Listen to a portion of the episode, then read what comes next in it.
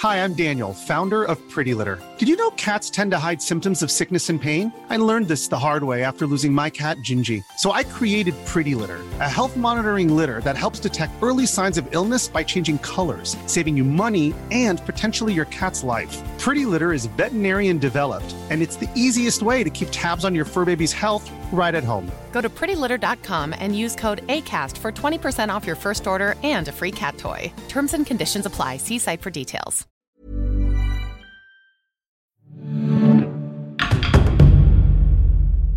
When I met the gods in Asgard, I was very much marked by the story of the prophecy of Ragnarok. I carried it in the corner of my mind. High, just as High, and Third had only mentioned it briefly, but it had put a dent in my morale. However, it takes a lot to bring down the great Gylfi, King of Sweden. But still, the end of the world? That's inconceivable. When I asked the gods for such details, I really hoped everything would finally end well. I was a little naive.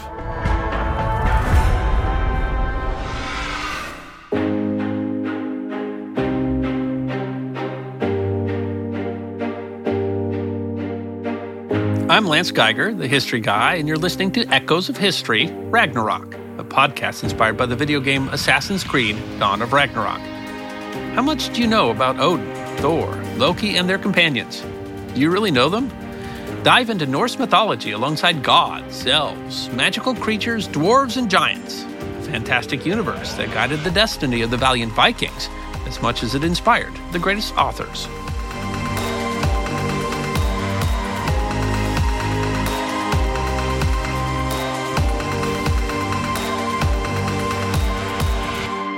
Episode 5 Ragnarok Twilight of the Gods. Odin knew since the beginning, since he created the universe with his own hands, the father of all things knew that everything would eventually collapse. The prophecy of Ragnarok is clear, inevitable. One day, the doom of the gods will come. Odin tried everything to change the course of history. He himself has faced the worst monsters and he has relied on Thor to curb the giant's ardor all the while striving to preserve the fragile balance of the nine realms. But even the father of the gods cannot go against destiny. I wouldn't say he is haunted by Ragnarok, but he does know about it, which is not the case for all the characters. Annelie Jarl Ireman, lecturer in Norse Studies at the University of Caen. He knows Ragnarok is inevitable because you can't escape your fate. So his job is not to prevent Ragnarok altogether because he can't do that. His job is to prevent it as long as possible, so to speak. He knows the warning signs. He's always looking for those signs. He is obsessed by everything that happens around him because he has to know everything that's happening and when the end will come.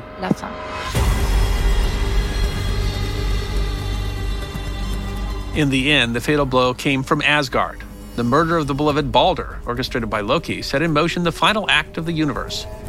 Soon the gods see the first sign of Ragnarok when the nine realms sink into a relentless winter that lasts three years.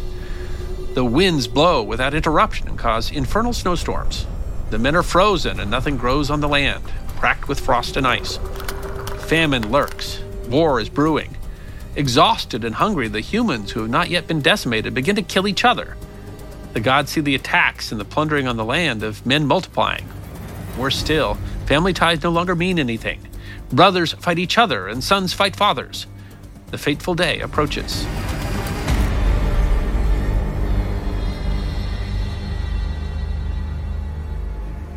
There's a kind of stark beauty in Ragnarok, which is the idea that everything must end. Eric Lacey, lecturer in language and literature at the University of Winchester. Remember, the gods are not, they are very powerful, but they are flawed creatures just like people are. And all creatures must come to an end at some point. And the way that the gods face Ragnarok, knowing about it, but still living their lives and indeed causing the actions that lead about to it, very much mirror how people would have lived their lives in medieval Iceland and medieval Scandinavia, which is that they knew that death was inevitable. The darkness of winter is soon reinforced by an even deeper darkness. Fenrir, the giant wolf, who is also Loki's son, has himself fathered two children, Hati and Skoll, as big as him. For ages, they have tirelessly chased the sun and the moon. At the dawn of Ragnarok, this race ends. The two wolves swallow the two stars. Their light disappears, and with it, a feeling of desolation covers the world. An episode that the believers had predicted in their observation of the sky. The pagans called the Hyades, which is a part of the Taurus sign, uh, that the pagans called it the wolf's mouth. Gisli Sigurdsson, teacher researcher at the Arni Magnusson Institute in Reykjavik. That's a V shaped uh, star pattern. And this sign of the wolf's mouth is located right on the sun's path in the sky, where the sun is moving through in June from right to left. So it's moving out of the mouth, really. So by midsummer, the sun has safely escaped this V shaped mouth of the wolf in the sky, giving so the people of Scandinavia ample reason to celebrate the midsummer festival, which is um, highly regarded in Sweden still today.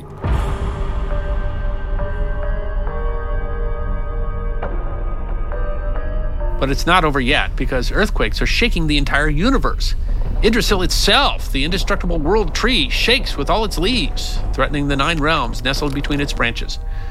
All living beings are terrorized by the deafening cacophony. Amidst the crashing mountains, Loki, the fallen god, and Fenrir, both captured by Asgard, break free from their chains. Meanwhile, Loki's other son, Jormungandr, the serpent of Midgard, leaves the sea to reach the land. The waves, caught by the movements of his gigantic body, engulf entire villages. All of a sudden, while the universe is in complete chaos, all creatures, men and gods, freeze.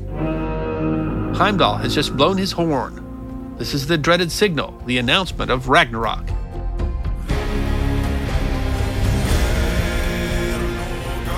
Thanks to his sharp eyesight, Heimdall, who is in charge of watching over the Bifrost, the bridge that links Midgard to Asgard, sees hordes of ice giants coming from Jotunheim. Immediately, Odin gathers all the warriors of Valhalla. After a long wait, the time has come for them to fight.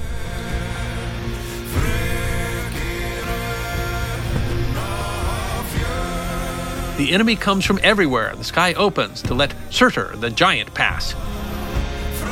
He leads the procession of fire giants straight from Muspelheim.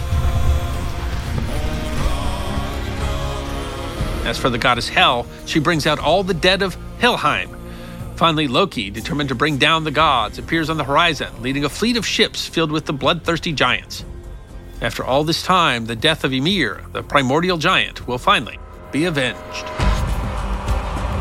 The Bifrost Bridge collapses under the weight of the ice giants, therefore, they must fight elsewhere. All the fighters meet on the immense plain of Vigrid, more than 500 kilometers wide. The two camps, who have been waiting for this moment for so long, face each other. On one side, the giants of ice and fire, Loki and his monstrous children, and the army of the dead. On the other side, the gods of Asgard, their army of warriors from Valhalla, supported by the faithful Valkyries, and the men of Midgard, all ready to fight.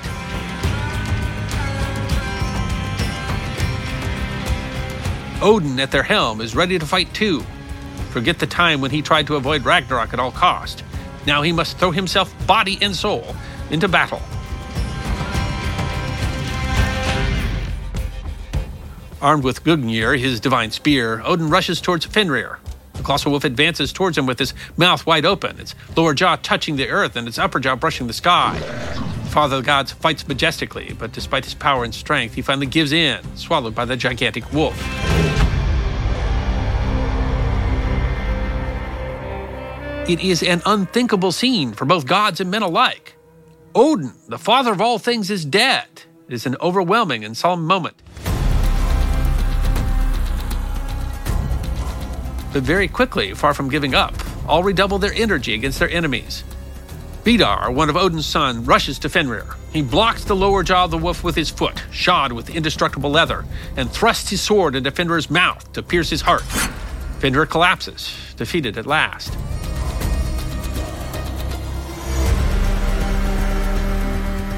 On his side, Thor faces Jormungandr. He knows the Midgard serpent because he has already fought him once.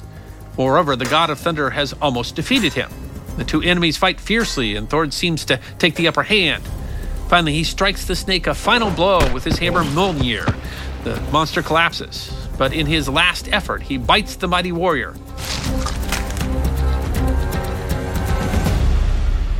Thor turns away from the corpse and takes nine steps before falling to, poisoned by the venom. The gods have just lost their best asset, their protector.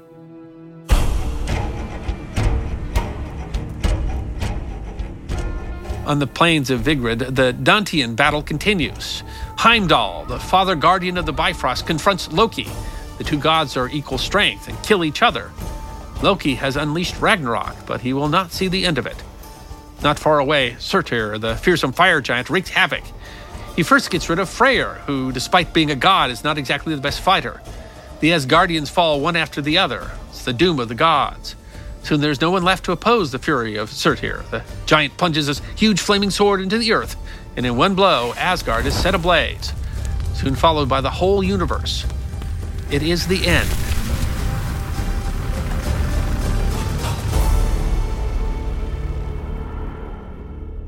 The emphasis on fire really seems to come from Christianity, just like the notion that at Judgment Day, hellfire will rain upon the earth and hell will open up and we'll see flames all over the earth. And it's not in Old Norse, but it's in a similar area in Old High German in the, the language spoken in Germany about the same time that these stories were being written, composed, preserved in Old Norse. We have a text called the Muspilli, and it's actually a Christian text about the end of the world, about doomsday, but they're using Muspel, the word for this fire realm, to describe the end of days. So Christianity actually borrows the terms to refer to the end of times. And that shows the entrenched and prolonged contact that there was between these pagan religions and Christianity and the way that they mutually influenced each other. All traces of life have disappeared. All that Odin built has gone up in smoke. The gods are dead, the giants are gone, and all that remains is a devastated landscape. Even Yggdrasil is mostly reduced to ashes. However, in the deafening silence that follows the apocalypse, a rustling can be heard. A young human couple timidly descends from the branches of the world tree. Lif and Lifthrasir had taken refuge in a corner of Yggdrasil, spared from the flames. After stepping on the hot, cracked ground, they look around, stunned and afraid. No matter how many times they call, no one answers. And for good reasons. They are the only survivors. Lif and Lifthrasir, whose names mean life and desire for life, understand that their mission is to repopulate the world. However, they're not alone after all. Balder, free from the world of the dead, joins what remains of Asgard with a new generation of gods. There is Hoder, his blind brother, as well as Magni, son of Thor. They are enlightened and warmed by the daughter of Sol. Before being devoured by the wolf, the goddess of the sun had conceived a child to replace her in the sky. Thanks to them, the new world will be even more beautiful.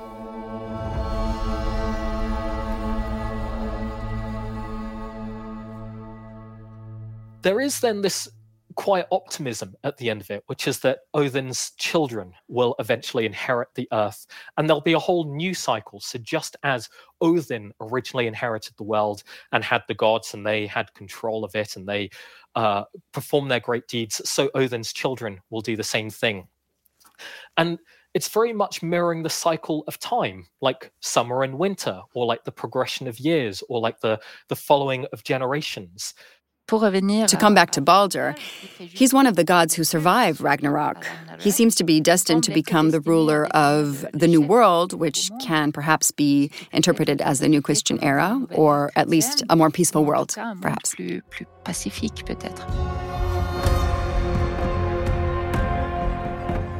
If order always rises from chaos, each survivor of Ragnarok will have to learn from it.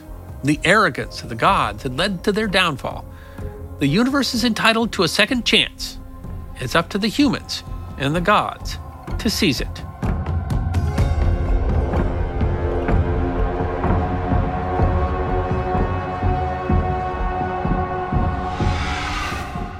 And that, my friends, is the end. The end of my story, that is. For the end of the world, we still have some time. Before I left Asgard, the gods asked me to spread their stories around me. And now I have. You know everything. I hope that, like me, you will learn the right lessons from these stories of gods and giants. Perhaps you will be inspired by the exploits of Thor. Or will you be aghast at Odin's arrogance? Maybe Loki's twists and turns will push you in the right direction, unlike him. The Norns have woven your destiny, yes. But there's no reason you can't unravel the threads yourselves.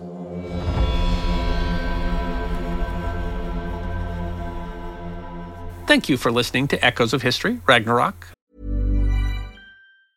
Hi, I'm Daniel, founder of Pretty Litter. Did you know cats tend to hide symptoms of sickness and pain? I learned this the hard way after losing my cat, Gingy. So I created Pretty Litter, a health monitoring litter that helps detect early signs of illness by changing colors, saving you money and potentially your cat's life. Pretty Litter is veterinarian developed, and it's the easiest way to keep tabs on your fur baby's health right at home. Go to prettylitter.com and use code ACAST for 20% off your first order and a free cat toy. Terms and conditions apply. See site for details. A Ubisoft podcast brought to you by Paradiso Media.